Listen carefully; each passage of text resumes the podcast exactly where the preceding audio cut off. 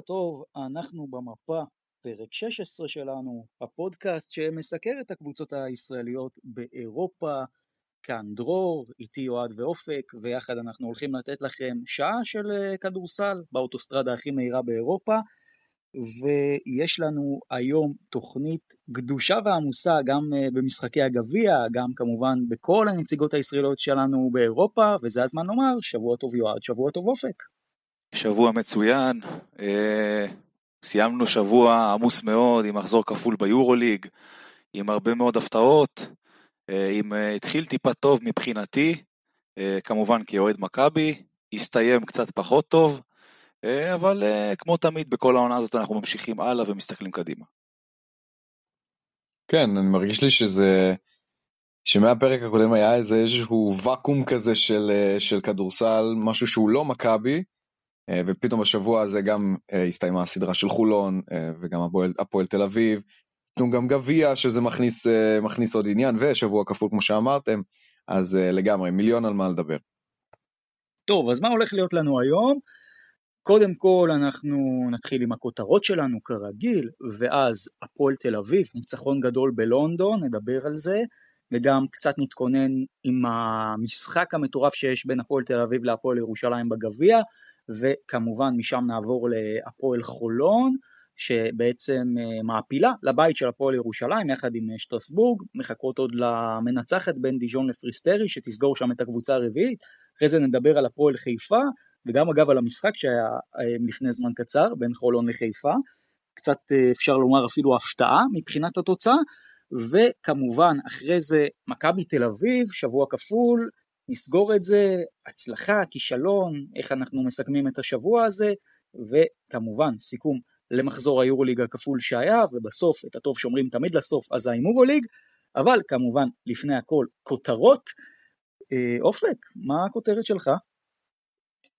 הכותרת שלי להשבוע זה עוד פעם, לא, לא משהו שלא ידענו קודם, ידוע שקבוצות כדורסל אוהבות לשחק באולם הביתי שלהם מול הקהל הביתי שלהם, אבל התחושה בעונה הנוכחית של היורוליג שהקיצוניות היא גדולה מתמיד. אה, קבוצות כמו פרטיזן בלגרד, קבוצות כמו, כמו מכבי תל אביב, בסקוניה, ז'לגיריס, אה, מציגות פער לא נורמלי במאזנים, במאזנים הביתיים אל מול מאזני החוץ שלהם. סתם לשם השוואה, אם לוקחים אך ורק את משחקי הבית, מכבי תל אביב במקום השני ביורוליג, פרטיזן במקום השלישי ביורוליג, בסקוניה מקום ראשון, אה, ז'לגיריס מקום, מקום, אה, מקום חמישי, ולעומת זאת, אה, בכל מה שקשור במשחקי החוץ, גם פרטיזן וגם מכבי, האחרונות, האחרונות במפעל, עוד פעם, זה, זה, זה, זה כוח בלתי רגיל, שווה לשים אליו לב, כי הפעם בסדרות הפלייאוף, הביתיות יכולה להיות גורם ש, שיכול ממש להכריע את הכף אה, בסדרת פלייאוף.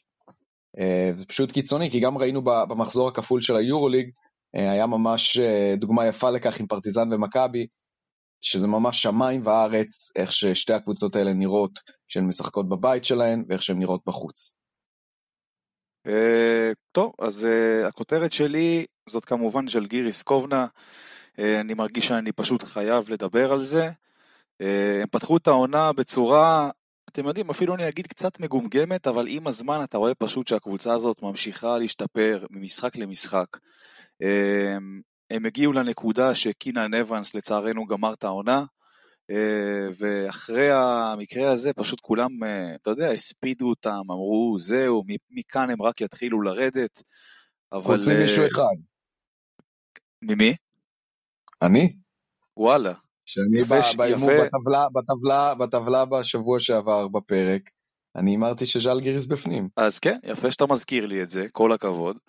אמ, ובהחלט, מאז הפציעה של קינן אבנס אתה לא מרגיש שום ירידה ברמה, באמת, זה מדהים בעיניי. מה שגם מיותר לציין שזו קבוצה שהבסיס שלה באמת בנוי על שחקנים שהם ליטאים, מקומיים. אה, יש להם, הם פתחו את העונה עם ארבעה זרים, אחרי הפציעה של אבנס הם עלו לחמישה זרים, כי הם גם חיזקו עם פולונרה. הם אחרי שבוע כפול, שתי משחקי חוץ באיטליה, שתי ניצחונות. אה, באמת, שאפו לקבוצה הזאת, עולה למאזן של 11 ניצחונות, והם עמוק בתוך הקלחת של הפלייאוף, אה, ואני בהחלט גם לא אופתע אם אנחנו נראה אותם שם, אה, ובאמת, כל המילים היפות מגיעות לז'לגיריס על מה שהם עושים השנה.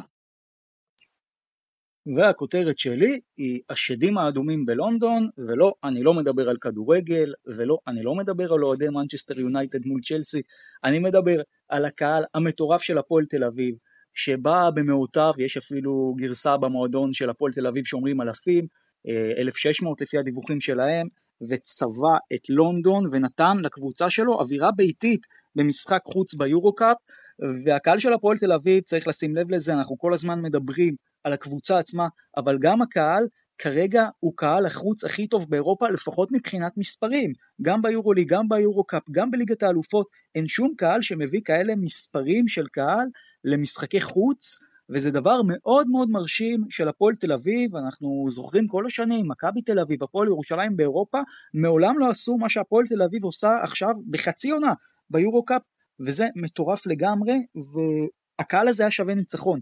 במשחק מול לונדון, אז זו הכותרת שלי, השדים האדומים בלונדון, ומפה בואו באמת נתחבר לעניין הזה של הפועל תל אביב, אז היא יוצאת למשחק חוץ מאוד לא פשוט בלונדון, משחק שלא מתחיל טוב, לונדון כבר עולה ליתרון אה, של 13 הפרש ברבע הראשון, הפועל תל אביב חוזרת בתחילת הרבע השני לשוויון 30, ואז שוב יש איזה מין מרדף כזה שלונדון תמיד בורחת והפועל תל אביב תמיד מדביקה אותה, אבל אז רבע רביעי כבר לונדון עולה ל-14 הפרש, 8 דקות לסוף, 81-67, והפועל תל אביב עם ריצה משוגעת של 22 בחסות הקהל שלה, שדווקא ברגע הזה התעורר ונתן שם באמת את הכל, הופכת את התוצאה, ובסופו של דבר כמובן ג'ורדן מקריי סל ענק בסוף, והפועל תל אביב מנצחת במשחק סופר קשה בלונדון, וכמו שאמרתי, לטעמי אה, שני סיבות לניצחונות האלה מבחינת הפועל תל אביב. סיבה ראשונה הקהל, סיבה שנייה ג'ורדן מקריי שהיה פשוט מטורף במשחק הזה, שובר אגב צריך לומר גם מציע נקודות לשחקן במשחק בודד ביורו-קאפ במשחק הזה וגם מציע מדד, משחק נהדר לג'ורדן מקריי וניצחון מאוד משמעותי להפועל תל אביב שנצמדת לצמרת אם היא הייתה מפסידה והיה גם שלב מסוים שאפילו הייתה בסכנה מול ההפרש הפנימי של, אה, שלה מול לונדון, היא הייתה יכולה למצוא את עצמה במקום מאוד מאוד לא טוב עכשיו, ניצחון גדול, מה אתם אומרים? אה, תשמע, באמת שאפו. אני אמרתי לו בפרק הקודם שאני חושב שהפועל יכולה לקחת שם את המשחק. אה, היא לקחה אותו, היא הראתה אופי, עם ריצה בסוף, ג'ורדן מקריי באמת בהופעה אפילו היסטורית אפשר להגיד. אה, והניצחון הזה משמעותי מאוד להפועל תל אביב, משלימה ניצחון כפול על לונדון, אה, וזה יכול להיות משמעותי מאוד להמשך העונה. וצריך לזכור שאני חושב שכל מי שמעל הפועל תל אביב בטבלה, גרן קנריה וטורק טלקום, חוץ מבודד שנוסט, גרן קנריה וטלקום צריכות להגיע לדרייבין, שזה גם משמעותי. אה, והפועל שם יכולה גם לקחת את המשחקים האלה ובאמת לסיים במקום שאני חושב שאפילו הם לא חלמו עליו. נכון, ואני אומר לך רק יותר מזה, ג'ורדן מקריי שאנחנו מדברים עליו, בואו רק נמחיש את זה במספרים, 36 נקודות, 12 מ-15 ל-2, 1 מ-2 ל-3, 9 מ-11 מהקו, 3 אסיסטים, 4 ריבאונדים, 40 מדד, משחק 33 דקות. ולגבי מה שאמרת על הפועל תל אביב, אז רק אה, נציין ש... אתה יודע, אין אצלה משחקי חוץ, כי גם משחקי החוץ זה אווירה ביתית. כן, אה? לחלוטין, אבל uh, תראה, בכל מקרה, דרך אגב, אתה חושב שבהפועל תל אביב עכשיו בהסתכלות לאחור, כמה אתה חושב מ-1 עד 10 שהם מצטערים שם על ההפסד באיים הקנרים?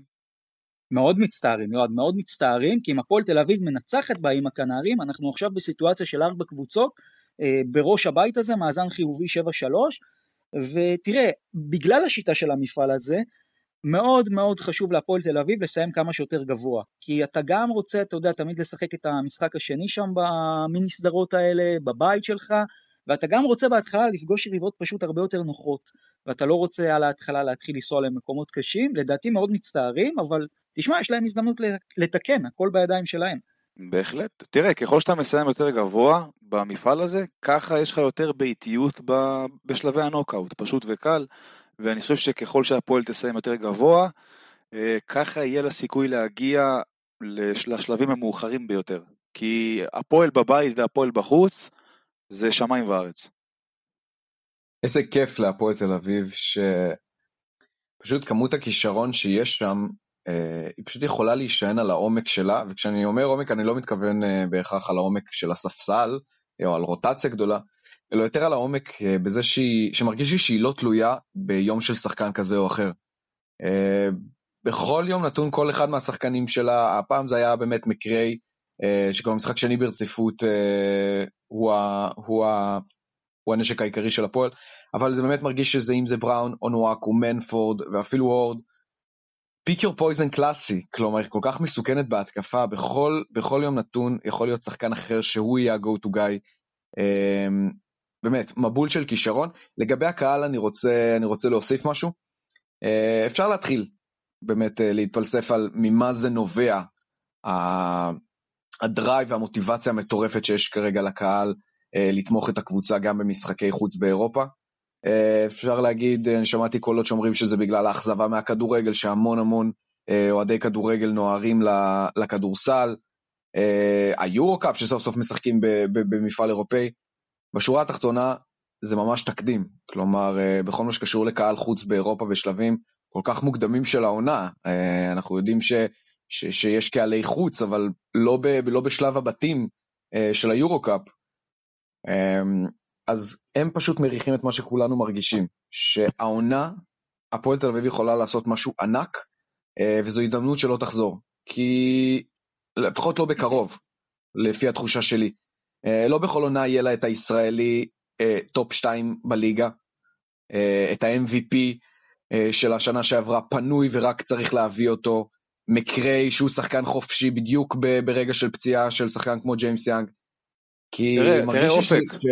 אופק תראה צריך, כן. אני חושב שצריך פעם אחת להגיד את האמת, הרבה אנשים אולי לא יחשבו כמוני, אבל לפחות לדעתי, מבחינת, אתה יודע, הזרים של הפועל תל אביב, ג'קובן בראון, ג'ורדן מקריי, אקסאביר מונפורד, צ'יננו אונואקו, אתה מסתכל על כל הקבוצות של היורו-קאפ, אפילו קבוצות ה top כאילו. אתה, אם, אם אתה עושה השוואה בין הזרים האמריקאים שיש להם לזרים האמריקאים שיש להפועל תל אביב, אני חושב שהזרים האמריקאים של הפועל תל אביב זה top מפעל. כאילו זה, זה ה top של היורו-קאפ, זה לא אמורה להיות הפתעה המקום שהם נמצאים בו, זה זרים מה top של היורו-קאפ. חד משמעית, ובגלל זה גם האוהדים מרגישים שאפשר לעשות פה משהו שלא יחזור, כי מרגיש לי שהמועדון כמו הפועל תל אביב, האופק הכלכלי שלו הוא משהו שהוא לא, לא יציב במיוחד ולא ברור. אה, כי זה לא שיש פה איזה בעלים נורא נורא חזק ויציב, ואולי אולם מאוד מאוד גדול ש, ש, שיכול אה, לגרום למינוף כלכלי של הדבר הזה. אמ, אז באמת, יכולים פתאום להשתחל, להשתחל אה, ליורוליג, אולי גם יבוא משקיע, אני לא יודע, אבל הם באמת מרגישים שזה עכשיו או לעולם לא, בעונה הזאת, אה, ובאמת כל הכדורים שיחקו לטובתם, אה, בין אם זה מזל, בין אם זה באמת צוות מקצועי טוב שהנחית פה שחקנים ברמה הזאת, והקהל שלה פשוט פעם אחרי פעם צובע את האולם של היריבה באדום בוהק, וזה מבורך, אה, רק רוצה לקוות שלמרות ההסתייגות שלהם מהדבר הזה, שהם ייצגו את המדינה בכבוד, כי, כי אנחנו רואים שגם בלונדון יש תקריות עם, אה, עם אנשי אבטחה מקומיים. אה, איזה מיותר זה, ש... כמה זה מיותר. מאוד מיותר. חבל, זה היה יכול להיות פשוט תצוגת עידוד מהפנטת, בלי, בלי כל השטויות האלה מהצד, שרק מוזילות את כל מה שקורה. וגם מוציא לנו שם רע, אתה יודע, אה, כאוהדים ישראלים זה מוציא לנו שם רע. בוודאי. אני רוצה רק לדבר איתכם רגע על דני פרנקו, כי אתם יודעים, דני פרנקו, אתם זוכרים את התקרית שלו עם אה, ג'קובן בראון, כן? במשחק אה, מול הרצליה, ולדעתי הגדולה של פרנקו זה בדיוק הדברים האלה, הוא מאמן נטול אגו, ויש למשל מאמן אחר, קאטה, שנגיד, היה לו איזה טאקל עם שחקן כמו איליארד, ואנחנו רואים לאן זה הגיע, ואנחנו רואים את פרנקו ובראון, כאילו לא קרה כלום במשחק בלונדון. אה, בראון שוב מקבל את המושכות של הקבוצה הזאת, פרנקו מנהל סגל, צריך לומר את זה, עם המון אגו, צ'יניאנו אונוואקו זה שחקן עם המון אגו, גם ג'ייקובן בראון, אה, גם למקריי ומאנפורד לא באמת חסר, גם יש שם המון ישראלים שמרגישים שהם לא מקבלים מספיק, ופרנקו מנצח על זה, ובסוף התוצאה היא שבראון רוקד על השלטים בלונדון, וצריך גם לומר את זה כי פרנקו הוא מאמן די מושמץ בכדורסל שלנו ולא מובן לי למה, הוא בינתיים עושה עונה מאוד מאוד יפה בהפועל תל אביב. בהחלט, בהחלט, עושה עונה לא מצוינת.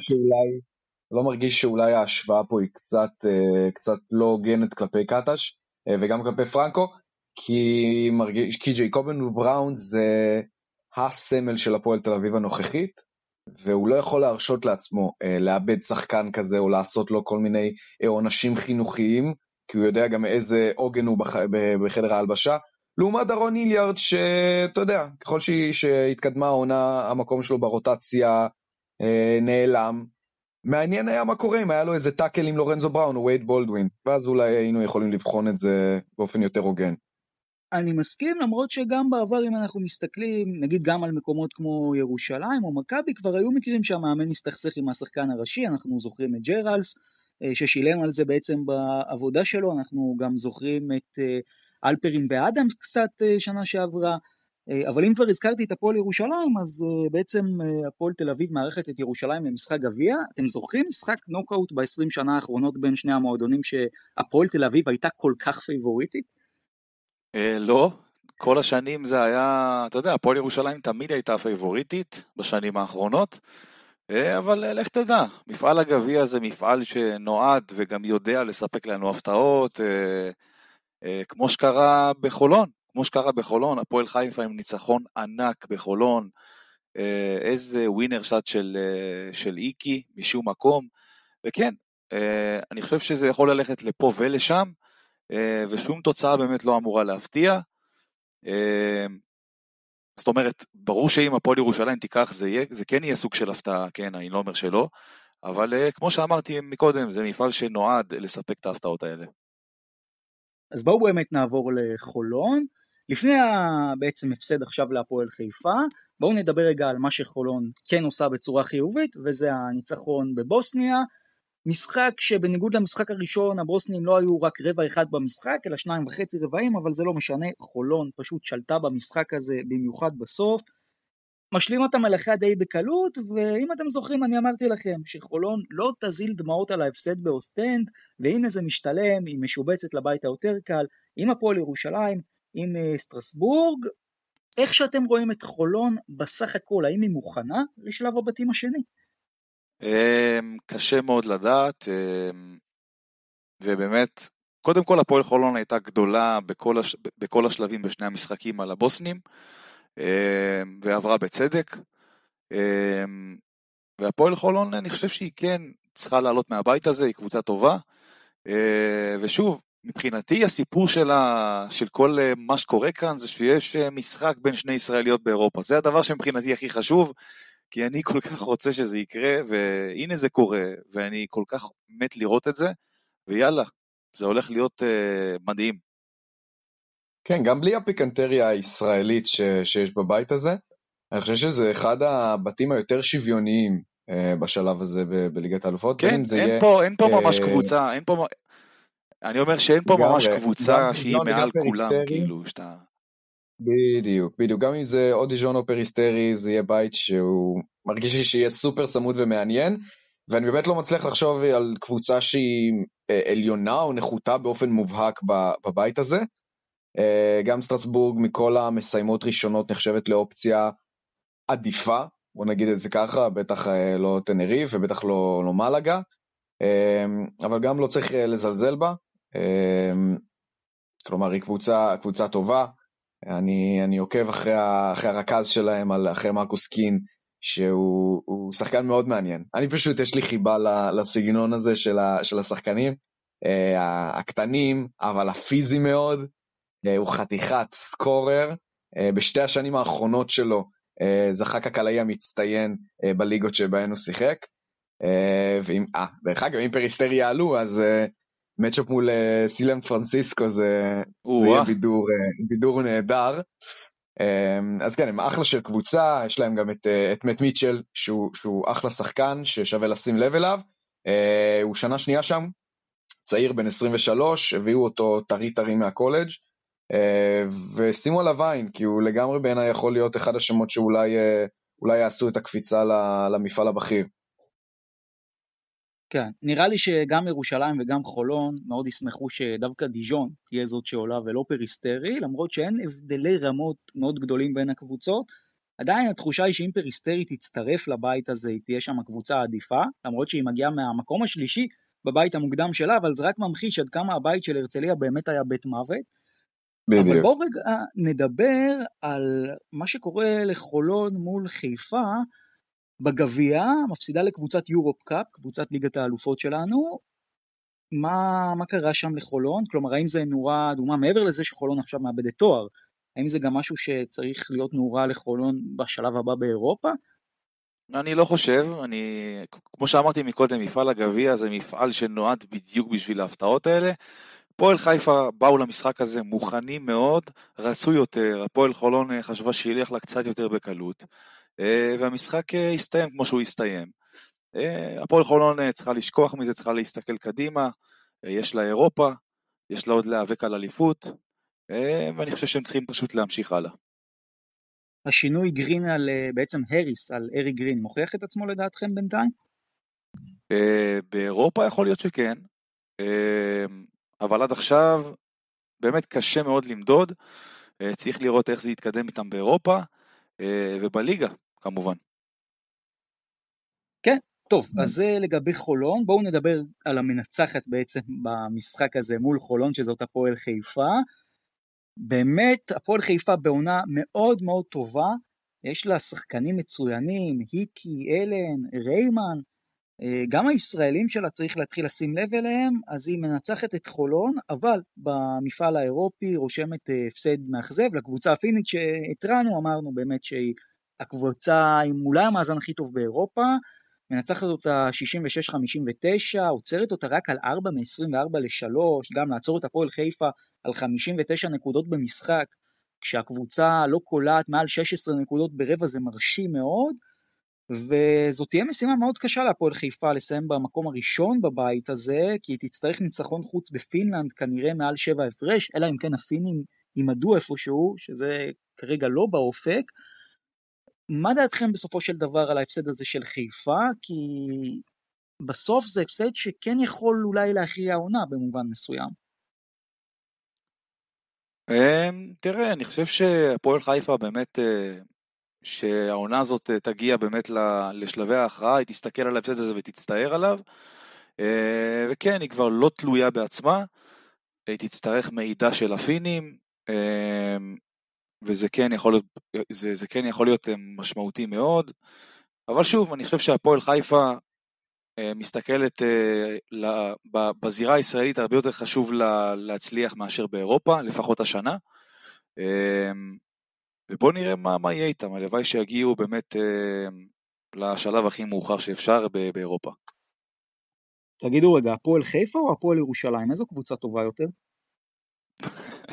איך אתה אוהב את כל ההשוואות האלה, אתה תאמין לי. אה, אני אלך עם הפועל ירושלים, האמת.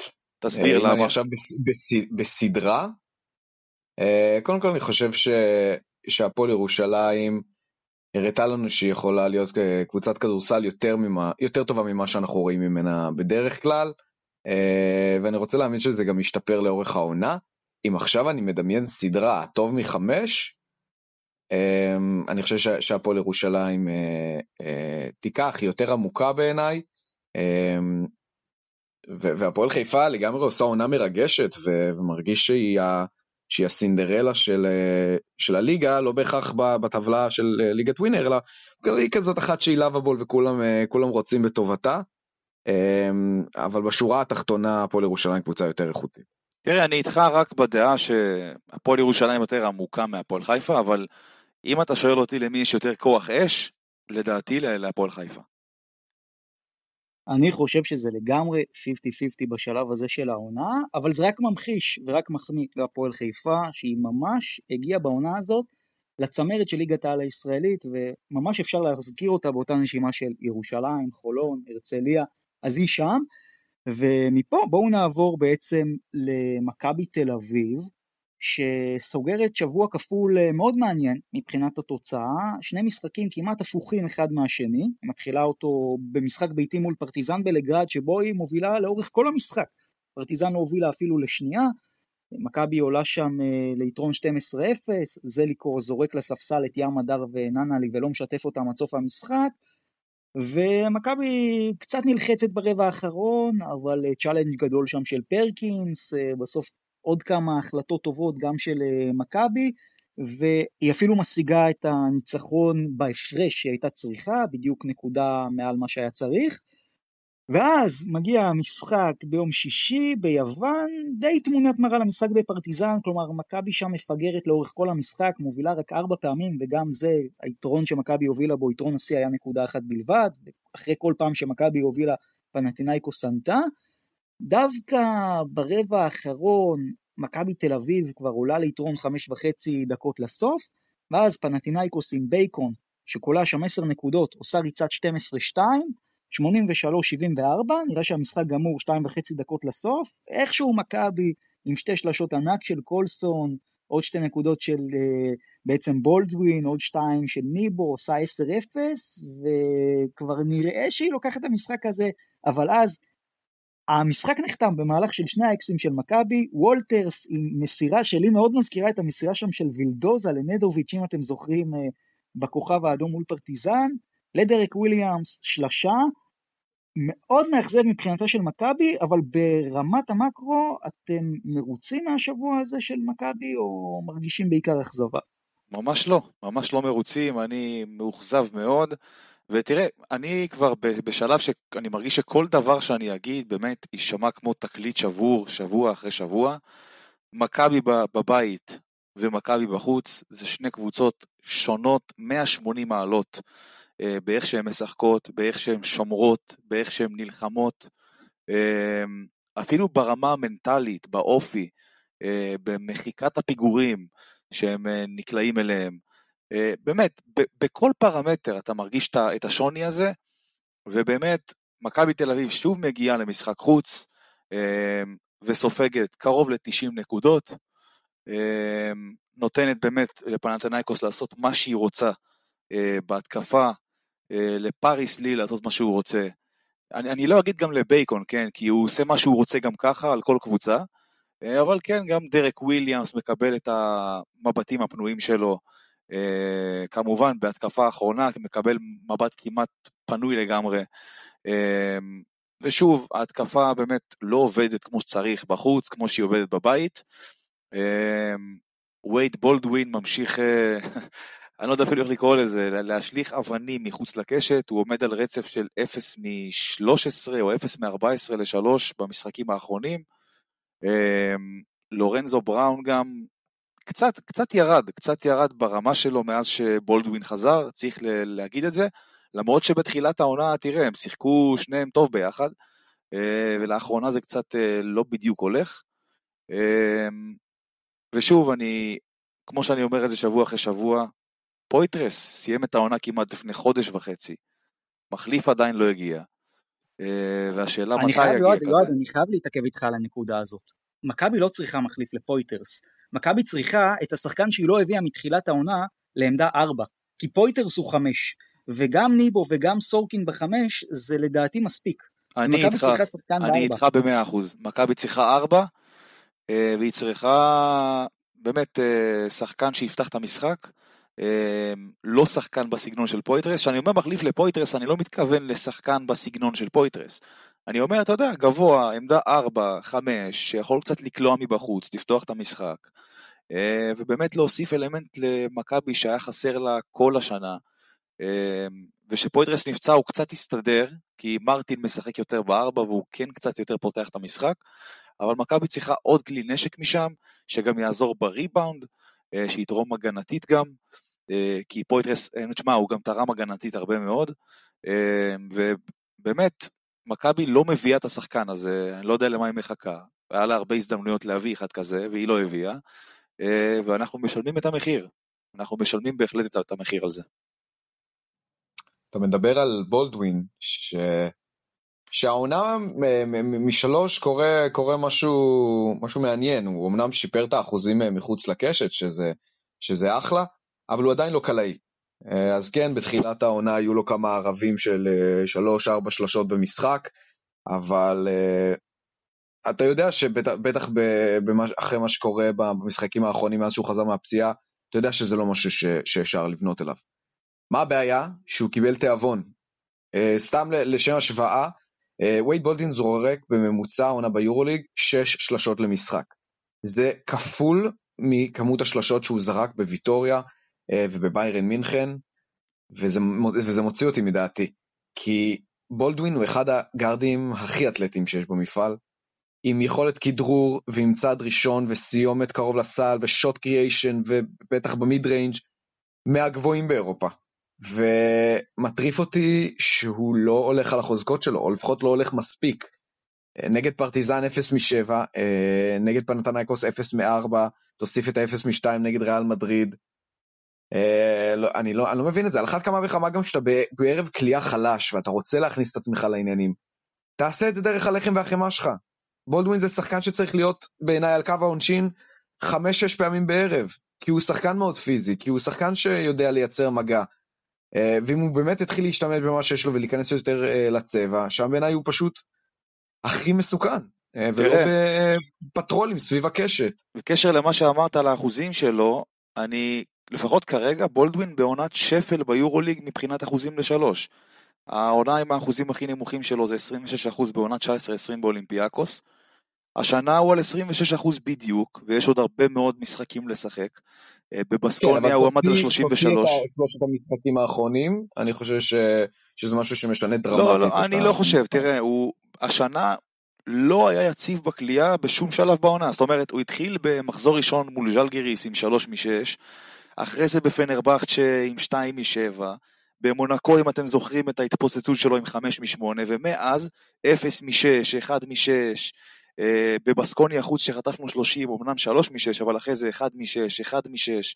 גם אולימפיאקוס תפס לו יום עם 4 מ-7, אבל מאז חושך 0 מ-3, 1 מ-5, 0 מ-2, 0 מ-7, 0 מ-4, ובאמת, אני לא רואה כאן שום יציבות. אה, ובולדווין זה לא קלעי, אין מה לעשות, צריך להגיד את האמת, בולדווין זה לא שחקן שהחוזקה שלו זה הכלייה מבחוץ, אה, ואנחנו נצטרך למצוא פתרון לזה, אה, ובאמת לשנות פה את כל העניין, וגם הוא עצמו צריך להבין שזו המגבלה שלו, ולשחק, כמו שאמרת, יותר על החוזקות שלו, כי ככה אנחנו לא נגיע לשום מקום. ביוון, אבל בולדווין כן שיחק על החוזקות שלו במובן מסוים. נכון, זרק ארבע זריקות מחוץ לקשת, אבל רבע האחרון די החזיק את מכבי, 13 נקודות שלו.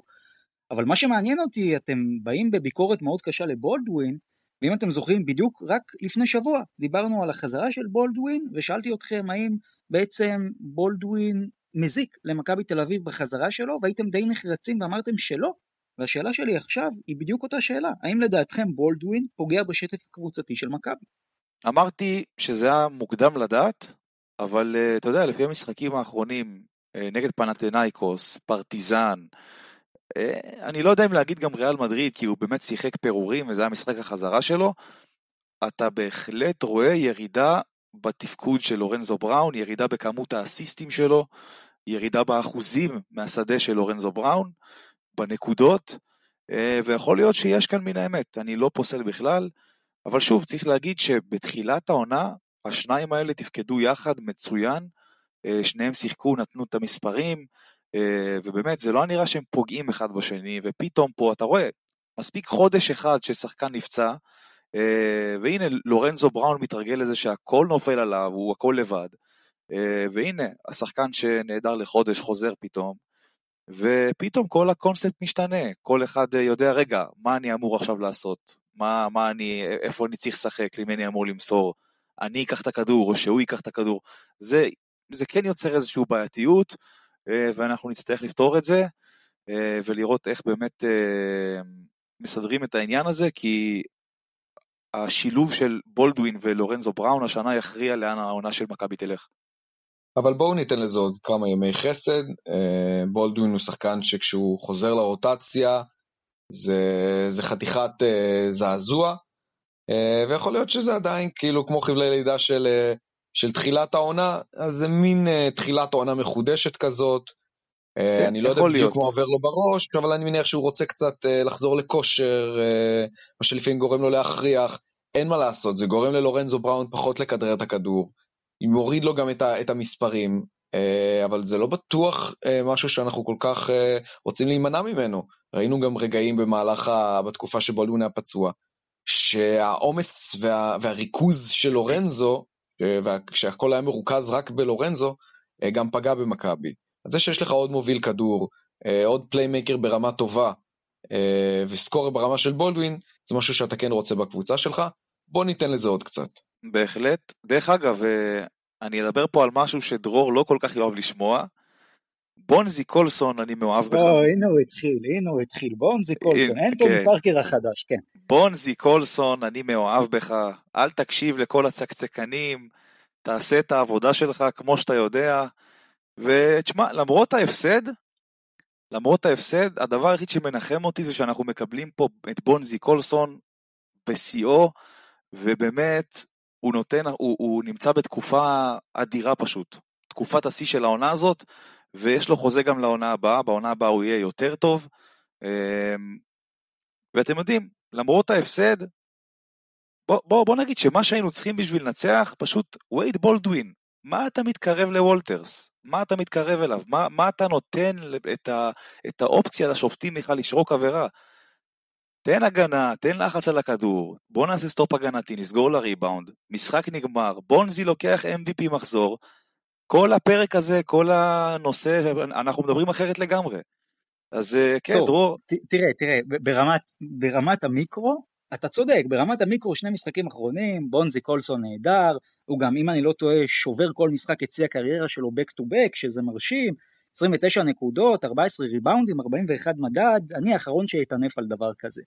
אבל אם אני מסתכל ברמת המקרו, על כל העונה של מכבי תל אביב, קודם כל, אם הייתי קורא לקולסון השחקן X, ובעצם, אתה יודע, לא מסתכל כדורסל השנה, ופשוט רואה את כל הכותרות על השחקן X, הייתי בטוח שמדובר באנטוני פארקר. זה קודם כל, כלומר, מה, מה, מה עשיתם מהבן אדם? זה דבר ראשון. עכשיו, דבר שני, ברמת המקרו, כשאני מסתכל על כל הכדורסל של מכבי, בולדווין, אתם כל כך אוהבים לומר כמה הוא לא היה טוב מול פנטינאיקוס, אבל כל ההגנה של פאו התמקדה בו, ובלורנזו בראון, וקולסון, אגב, כמו ג'רל מרטין, הרבה מאוד פעמים נהנים מההפקר, ואותי מעניין מה היה קורה אם קולסון היה השחקן הכי טוב של מכבי. אני לא חושב שהוא היה תופר את המספרים שהוא עכשיו תופר, או יותר נכון תופר אותם, אבל לא באחוזים האלה, והאם קולסון הוא השחקן המוביל שלך ב small forward ל top 8? אני לא בטוח, נגיד היה לו matchup מול אקסום, matchup מול בייקון, אני חושב ששניהם טובים ממנו ברמת המקרו. עדיין, אני חושב, אני לא חושב שמה שבונזי אבל- קולסון תורם ברמה ההגנתית, זה שובר שוויון, גם ברמת היורוליג, וכן, גם ברמה ההתקפית. הוא אמנם, אתה יודע, אה, לא הסקורר הכי גדול, אה, אבל הוא כן יודע לשים את השלשות האלה שצריך, הוא כן יודע, אתה יודע, גם אתה אומר לי שכל הפוקוס הולך על לורנזו בראון ועל בולדווין, והוא נהנה מההפקר. צריך גם לדעת ליהנות מההפקר, זאת אומרת, לא כל שחקן ידע לעשות את זה. צריך לדעת, נכון, יש לך לא את לא. השש מבטים פנויים, אתה צריך לדעת לשים את החמש, הנה הוא שם אתמול חמש משש לשלוש, שבע משבע לשתיים, והוא. אני חושב שבונזי קולסון זה שחקן מהסוג שכל קבוצת יורוליג הייתה שמחה לקבל. עם מה שהוא תורם לך הגנתית והתקפית, בריבאונד, בלחימה, כל קבוצה הייתה, הייתה שמחה לקבל שחקן כזה.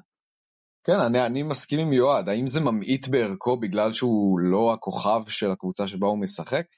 להפך, יש שחקנים שמתפ... שמתפקדים הרבה יותר טוב כ... אני לא אגיד רול פליירים, אבל כלא לא הכוכבים המרכזיים של קבוצה. יכול להיות שבאמת דרור אתה צודק, ואם עכשיו בונזי קולסון היה הכוכב של מכבי תל אביב, יכול להיות שהוא לא היה מצליח לעמוד ברמה הזאת של היורוליג כשההגרנות מתפקסות עליו. אבל הוא לא, הוא לא, לא לזה הוא מיועד. ברור שלא, יודעים, זה, בקיץ, זה, זה כל בקיץ, החלק של קבוצה. נכון, זה לגמרי, זה לא משחק יחידני, זה משחק קבוצתי. בקיץ הוא הגיע קצת על הטיקט של אנג'לו קלויארו, רק קצת יותר מוכשר. כלומר, השחקן הזה שמביא את האנרגיות, עושה את העבודה השחורה, פה את הריבאונד, פה את הטיפ, פה את ה... ועד עכשיו הוא מבצע את זה ברמה מאוד מאוד גבוהה, בטח במשחקי הבית שאנחנו רואים את הטירוף, את האמו כזה שהוא נכנס, נכנס אליו בהגנה, הידיים הארוכות, הוא מתחבר לקהל, אה, הוא טיפונת, הוא גם מהסוג, הוא קצת הילד הרע גם, הילד הרע והילד הטוב, כיף להתחבר אליו. אה, אז לא, אני לא חושב שאף אחד לא חושב באמת שמדובר באנטוני פארקר. מה זה? במה הוא ילד טוב? בסדר, אז, אז, תגיד שהוא, אז תגיד שהוא פרובוקטור, זה לא משנה, מדובר בשחקן שכל קבוצה הייתה שמחה לקבל. יש לו צ'ארם, זה לא ה... הילד הרע, האם אימא של הילד הרע, אה, ראסל כן. ווסטבוק, זה. לא, לא, רחוק מזה. ש... שחקן שנכון, הוא נותן את הטרשטוק ומדי פעם הוא עושה את המהלך המלוכלך וקצת הפרובוקטיבי, אבל בסופו של דבר הוא מסיים אותו עם חיוך, ויש לו את הקסם האישי, וזה משהו שהקהל הצהוב מאוד מאוד יכול, אה, יכול להתחבר אליו. האם גילינו את הכוכב הבא של אירופה? לא, אבל הוא גם לא מיועד להיות כזה. אוקיי, אני, אוקיי. אני חושב זה... שבונזי קונסון בשנים הקרובות יחזיק את העמדה הזאת של מכבי. או-אה, זאת אה, חתיכת הצהרה, השנים הבאות, אבל נראה, נראה, נראה.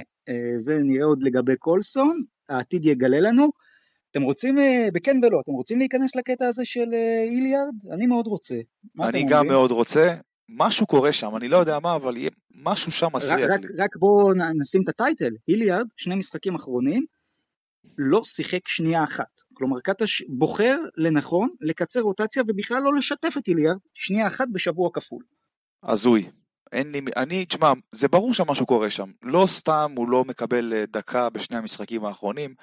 משהו שם לא עובד בינו לבין קאטה, שאני לא בדיוק יודע מה הסיפור, אה, אבל אה, אתה יודע מה, אם זה היה תלוי בי, אני מסתכל על התרומה של אה, אוסטין הולינס ושל ג'יילן אדמס. במה הם תורמים? אתה, אתה יכול להסביר לי במה הם תורמים? אני מהולינס לא רואה שום תרומה, אולי אתה יודע, בהיכל איזה חטיפה פה ושם, אבל יותר מזה לא. ג'יילן אדמס בעיניי רק מזיק למכבי, הוא לא שחקן שעושה 10 או 15 נקודות, וכל קבוצה שבאה נגד מכבי פשוט מסמנת אותו כמטרה ומשחקת עליו כל המשחק בהגנה. אה, והנקודות שאנחנו סופגים על הראש של ג'יילן אדמס זה בלתי נסלח, ואני חושב שהוא יותר מזיק לנו מאשר מועיל לנו, אה, ואני אומר שאם זה היה תלוי בי, אני לא ממשיך עם ג'יילן אדמס, משחרר את אוסטין הולינס ומאלץ את קטש לשחק עם מיליארד. פשוט וקל. רגע, רגע, רגע, אז כבר, כבר נדבר על ג'יילן אדמס, אבל אני רוצה לומר לך משהו, קודם כל מהזווית של קטש דווקא. אני חושב שמה שקטש עושה להיליארד זאת פשוט התעללות, זה דבר נבזי, זה פשוט לא לעניין, ואוקיי, אתה לא מאמין יותר מדי בשחקן, הבנתי. יכול להיות שגם קורים דברים באימונים שאנחנו לא יודעים עליהם, הכל בסדר, אבל אם היליארד כשיר לשחק, מה שקטש עשה לו, וצריך להבין, השני משחקים האלה, אם, יש, אם היו משחקים שתפורים על דרון איליארד, מבחינת זה שיש ממול קבוצה שהיא לא מאריות אירופה בהגנה, אה, שזה גם פרטיזן בלגרד וגם פנטינאיקוס, ואיליארד היה יכול למצוא את עצמו מולם, בדיוק שתי הקבוצות האלה, וקטש פשוט, וצריך לומר את זה, הסיבה שמכבי הפסידה ביוון זה כנראה לא כי קטש לא שיתף את איליארד במשחק הזה, אלא כי הוא לא שיתף אותו משחקים קודמים, ולורנזו בראון פשוט לא נשם כבר במשחק השני, וזה המשחק חלש שלו, וכל משחק חלש של לורנזו מכבי מפסידה. אז זה מהזווית של, של קטש, וזה באמת לא לעניין. אבל מהזווית של איליארד, אני גם חייב לומר, שהביקורת שלי על איליארד היא לא על הציוצים בטוויטר, והיא לא על זה שהוא, אני יודע מה, אולי לא תמיד מסכים עם המאמן. הביקורת שלי על איליארד זה שהוא מוכן להיות סמרטוט, פשוט ככה. כלומר, רפי מנקו למשל, זה שחקן שיש לו את הפריבילגיה לבוא ולא לשחק עונה שלמה במכבי, המניה שלו עדיין לא תרד. מנקו בסופו של דבר עשה פה שדרוג כלכלי, מנקו בסופו של דבר הלך למפעל שהוא עוד לא היה בו, ליורוליג, עשה שדרוג מקצועי, ומנקו שנה הבאה גם, גם אם לא יהיה במכבי, עדיין מאוד יהיה מבוקש במקום ממנו הוא בא, בחולון, בירושלים, בהפועל תל אביב, ב-level הזה, ככה שמנקו לא ייפגע מעונה כזאת. אם איליארד יעבור בדיוק את אותה עונה, הוא פשוט לא יהיה מבוקש באף קבוצת יורוליג, וזה שחקן שהוא אולי לא היה top יורוליג, אבל בהחלט היה שחקן יורוליג מוביל בקבוצות שהוא היה, כבר נגע בצמרת בצסקה, ואני לא מבין למה נגיד בחלון שהיה איליארד לא בא להנהלת מכבי ודרש למצוא קבוצה אחרת ביורוליג, וגם עכשיו דרך אגב, אם הבן אדם רוצה להציל לעצמו את המניה, בוא תבקש לצאת החוצה, להצטרף לאיזה קבוצת top יורו-קאפ, top BCL, תציל לעצמך את הקריירה, כי אחרי שנה כזאת אף אחד לא הולך להחתים אותך. אני לא מסכים איתך, אני לא מסכים איתך, אני לא חושב שזה באמת פוגע לו בשם. אה, הוא לא משחק שנה, יואב. זה לא משנה, הוא, לא הוא יהיה מבוקש ביורוליג גם אחרי השנה הזאת, ובקשר לקטש, אני בהחלט, אתה יודע, אם זה היה שחקן אחר, הייתי מדבר אחרת, סבבה? אבל הלו, בואנה, זה דארן איל, זה, זה דארן איליארד, זה דארן איליארד, זה שחקן עם ממוצע נקודות דו-ספרתי בקריירה שלו ביורוליג, עבר בקבוצות אדירות כמו צסקה, בסקוניה שהייתה בשיא שלה ב-2019, אה, בביירן מינכן בעונה שעברה שעשתה פלייאוף, היה לו 13 או 14 נקודות בממוצע, זה שחקן עם 40 אחוז ומעלה לשלוש בקריירה ביורוליג. זה לא איזה טירון אחד חסר ניסיון שאתה בא ומייבש אותו על הספסל, עושה לו סדרות חינוך. אה, זה שחקן באמת שאני חושב שהעונה הזאת, ש... ש... שהיא תיגמר, אנחנו נסתכל אחורה וכמה אנחנו נצטער על זה שלא, שלא הפקנו את המיטב משחקן כמו דארן איליארד, אה, ובאמת עצוב, עצוב לי באמת בשבילו, וגם בשבילנו כאוהדים של הקבוצה, שפספסנו כזה שחקן, באמת. חברים, אולי אפשר להביט לבעיה בעיניים ואולי להגיד שדארן איליארד אולי לא השחקן שאנחנו זוכרים מוויטוריה ומצסקה. לא יודע. נכון, אפשר לבוא בטענות לקטש על זה שכמות ההזדמנויות שהיו לאיליארד היא לא גבוהה. אבל גם בליגה וגם בדקות המסוימות שהיו לו ביורוליג, אתה רואה, שזה, אתה רואה שהוא לא מביא את התפוקה. גם במה שהיו הטיקטים שלו, וגם בדברים ש, ש, שהוא יכל לעשות הרבה יותר טוב. אתה רואה, רואה אותו לא בהכרח הרבה, הרבה, הרבה, הרבה יותר טוב מג'יילן אדמס בהגנה, גם הוא, גם הוא מפשל מאוד. מרגיש לי שפתאום דארן הילר שלגמרי היה יכול להיות שוט קריאייטר טוב והיה עושה מהלכי איסוליישן לא מצליח לעבור שחקן. אני לא יודע אם זה קשור לבריאות הברכיים שלו. אבל בהזדמנויות שהוא כן קיבל מקטש והן לא רבות, הוא פשוט לא הוכיח את עצמו. אז אני לא יודע, אתם מדברים על איזושהי קונספירציה, אולי באמת יש איזה משהו שאנחנו לא יודעים שקורה בין... לא, קטש אומר, טוב, מה החלופות שלי? מהולינס הוא כביכול הסטופר ההגנתי, אני יכול לשים אותו דקות מסוימות על הכוכב של הקבוצה ממול. ג'לן אדאמס הוא סקורר ראנן בלאגן, ו- ואני יודע מה הוא נותן לי. אז, ודארן איליארד לא יושב לא על זה ולא על זה. אז אני לא מאוד מאשים את קטר. עוד פעם, הגענו לנקודה הנוכחית הזאת, אני לא יודע מה היה קורה אחרת אם בתחילת העונה אה, לא היו ככה שוברים להילרד את הביטחון והיה נוצר כדור השלג השלילי הזה. אבל בנקודה הנוכחית במצב שהגענו אליו, היליארד לא, אה, לא כרגע מספק את הסחורה בשביל אה, להיות השחקן, ש... השחקן ברוטציה כמו, ש... כמו שרצינו שהוא יהיה בתחילת העונה.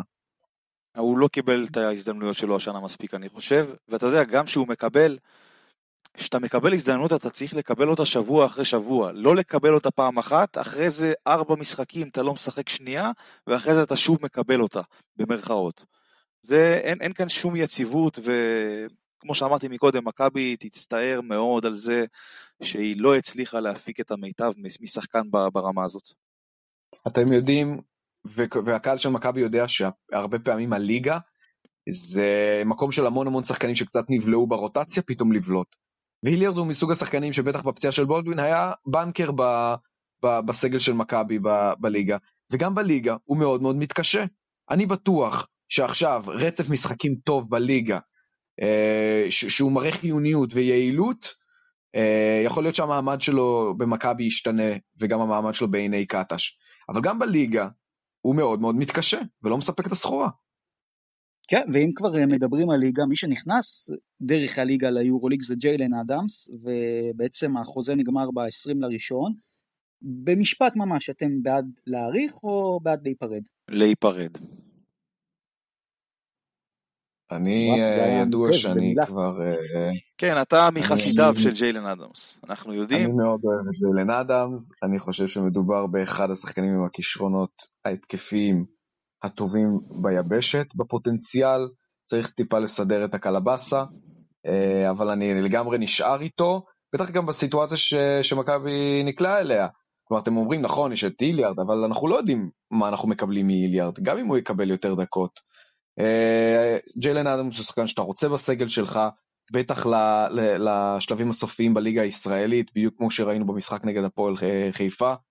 אה, אתה רוצה אותו בספסל שלך. תראה, אני אגיד לך במשפט אחד מה אני חושב על כל הנושא הזה. אני מסתכל על ג'יילן אדמס בשני צידי המגרש, גם התקפית, גם הגנתית.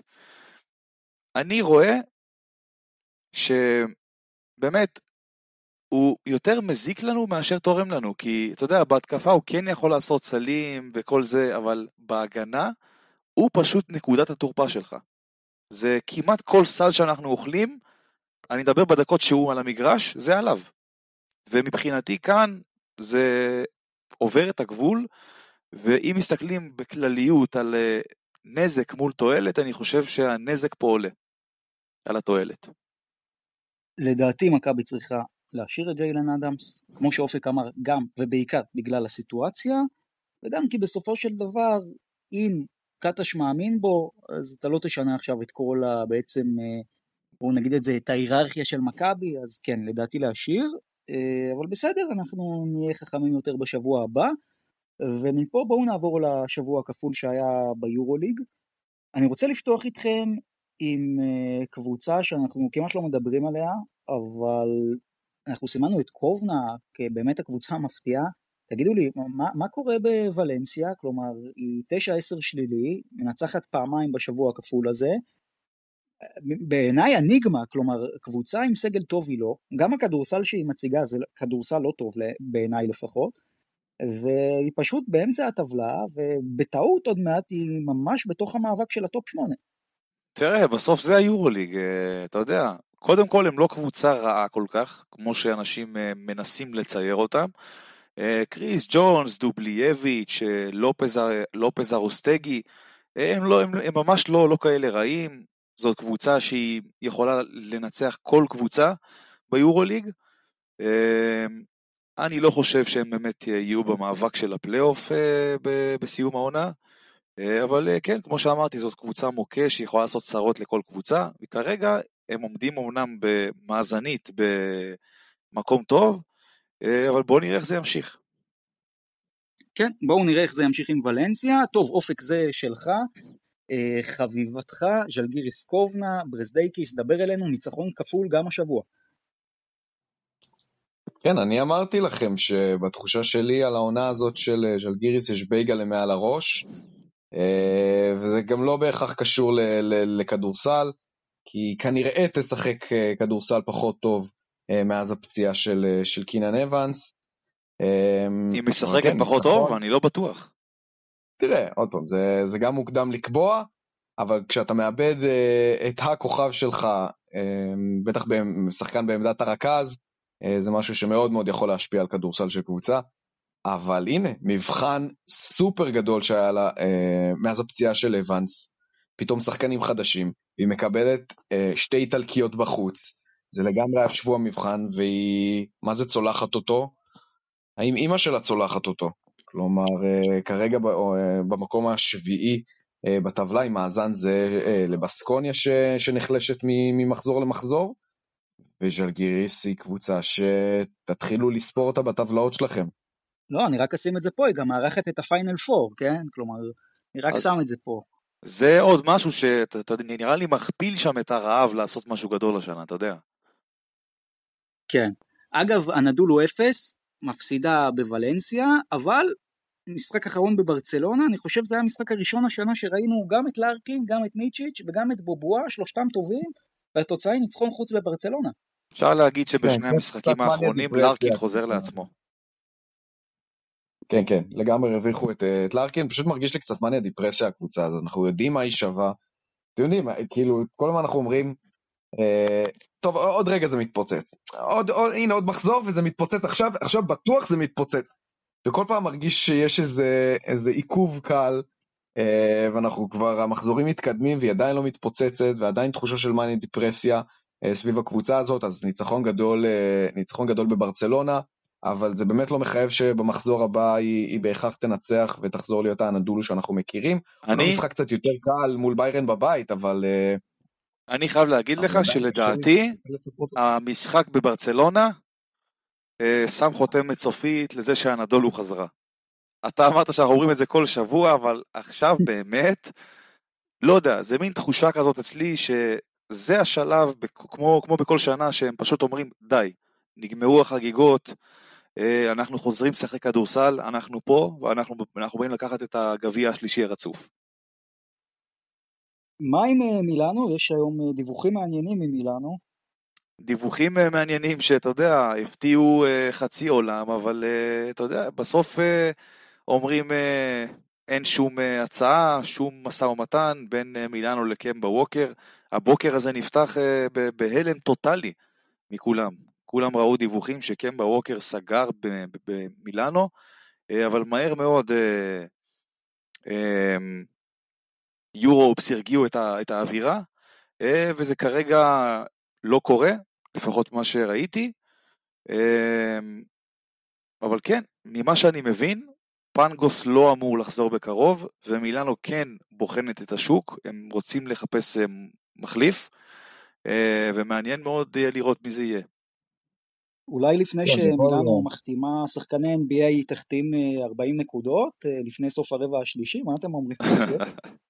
כן, בהחלט. תראה, מילאנו השנה לא תהיה בפלייאוף. מילאנו לא תהיה בפלייאוף העונה. כן, זה, זה על גבול הבלתי אפשרי לעשות את זה, לדעתי היא צריכה לנצח כמו 13, משהו כמו 15 13 מ-15, משהו כזה. 13 מ-15. Uh, כן, זה סטטיסטית יהיה לה מאוד מאוד קשה לנצח את זה, גם אם קמבו ווקר uh, היה מגיע, לדעתי זה בסוף ייגמר כאיזה מין אנקדוטה נחמדה uh, על העונה הזאת של מילאנו, לא, לא יודע אם זה יצא לפועל. הלוואי שזה יצא לפועל כי זה משעשע בעיניי, זה, זה עוד סיבה לצפות ביורוליג, זה יכול גם להביא קהלים uh, מעבר לים. אה, אבל הסיכוי שלהם, העונה שלהם די, אה, די אבודה בכל מה שקשור אה, במפעל האירופי. כן, גמורים, נו מה.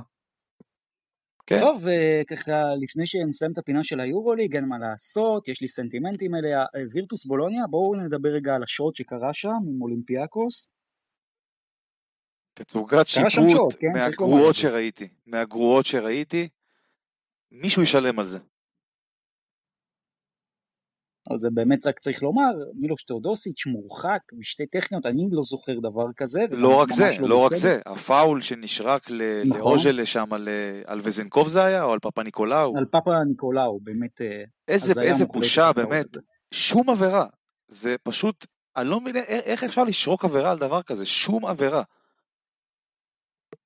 כן, זה, זה לא מובן, ולפני שאנחנו עוברים להימורו ליג, יש עוד איזה נקודה שאתם רוצים מהשבוע הכפול הזה? אמ, בסקוניה אולי, בסקוניה נראית כרגע שאתה יודע... אני חייב לומר, עשינו לה, מה שנקרא, עשינו לה שחור חבל על הזמן, כולנו פה. אופק פחות, אופק פחות, זה, יותר אני ואתה נראה לי. כן.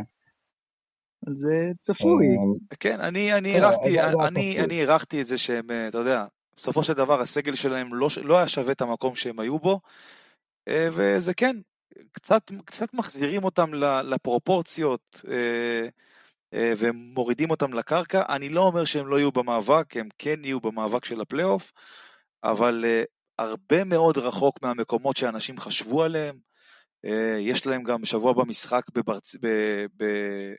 בבית, מארחים את ברצלונה. הם מארחים את ברצלונה, משחק קשה מאוד, ברצלונה שהיא משחקת השנה בחוץ היא אדירה, הרבה יותר מאשר בבית.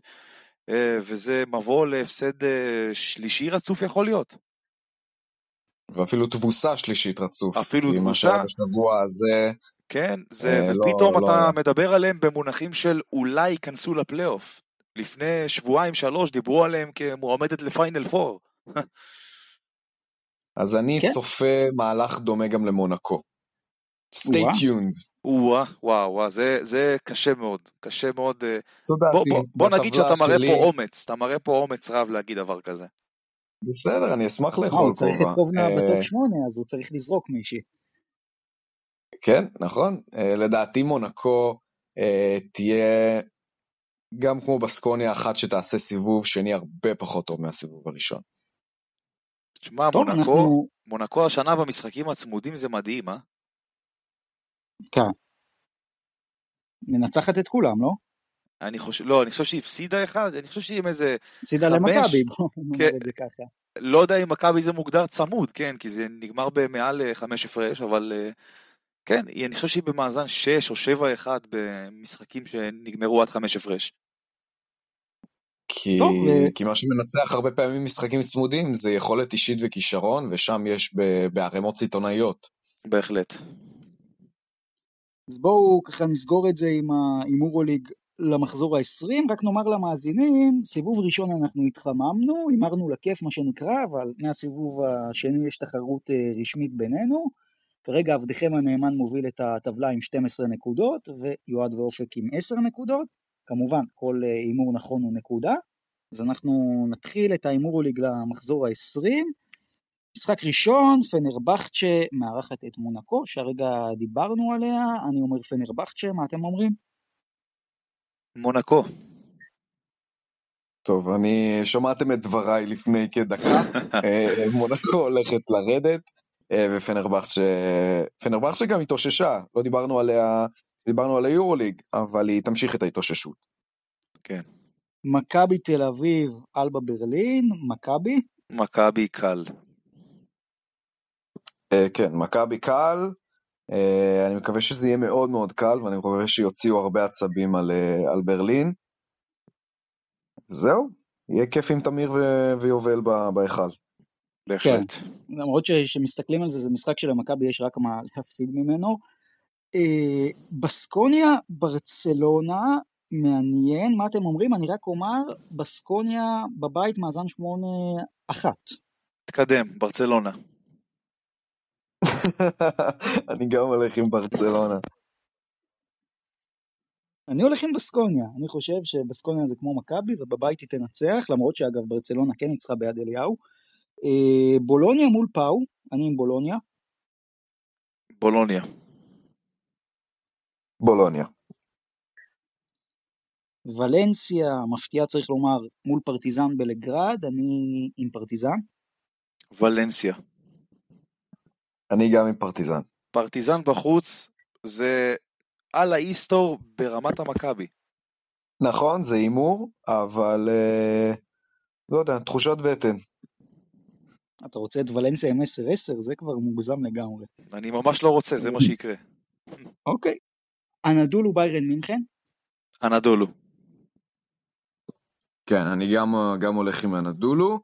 אה, שיין לארקין אה, מתחיל להיכנס ל... למערכת המשומנת, או לפחות הייתה משומנת, וצריך לשמן אותה מחדש, אה, ולדעתי זה גם ייגמר כואב. הנדולו 30 הפרש, בואו נתקדם. אה, עכשיו, עכשיו יהיה צמוד, עכשיו ביירן גם תנצח, אבל בסדר. אוקיי. אה, קובנה מארחת את הכוכב האדום בלגרד. איזה משחק, אני, וואי וואי וואי. אני עם הסרבים. מדהים. אני עם הסרבים גם, כוכב האדום. תשמעו, משחק פיגוז. כלומר, אלה שתי ה... המתחרות הנאבקות. לגמרי, לגמרי, יש הרבה הרבה קווי דמיון בין שתי הקבוצות האלה. Uh, אני אלך הפעם עם הביתיים. Uh, לא יודע, גם, אני חושב שז'לגיריס בבית היא קבוצה uh, מאוד מאוד חזקה. עוד פעם, זה, זה אחד ההימורים היותר קשים שיש במחזור הזה. הכוכב האדום קשוחה מאוד, אני אומר לך, הם יכולים לקחת שם את המשחק. אני איתם.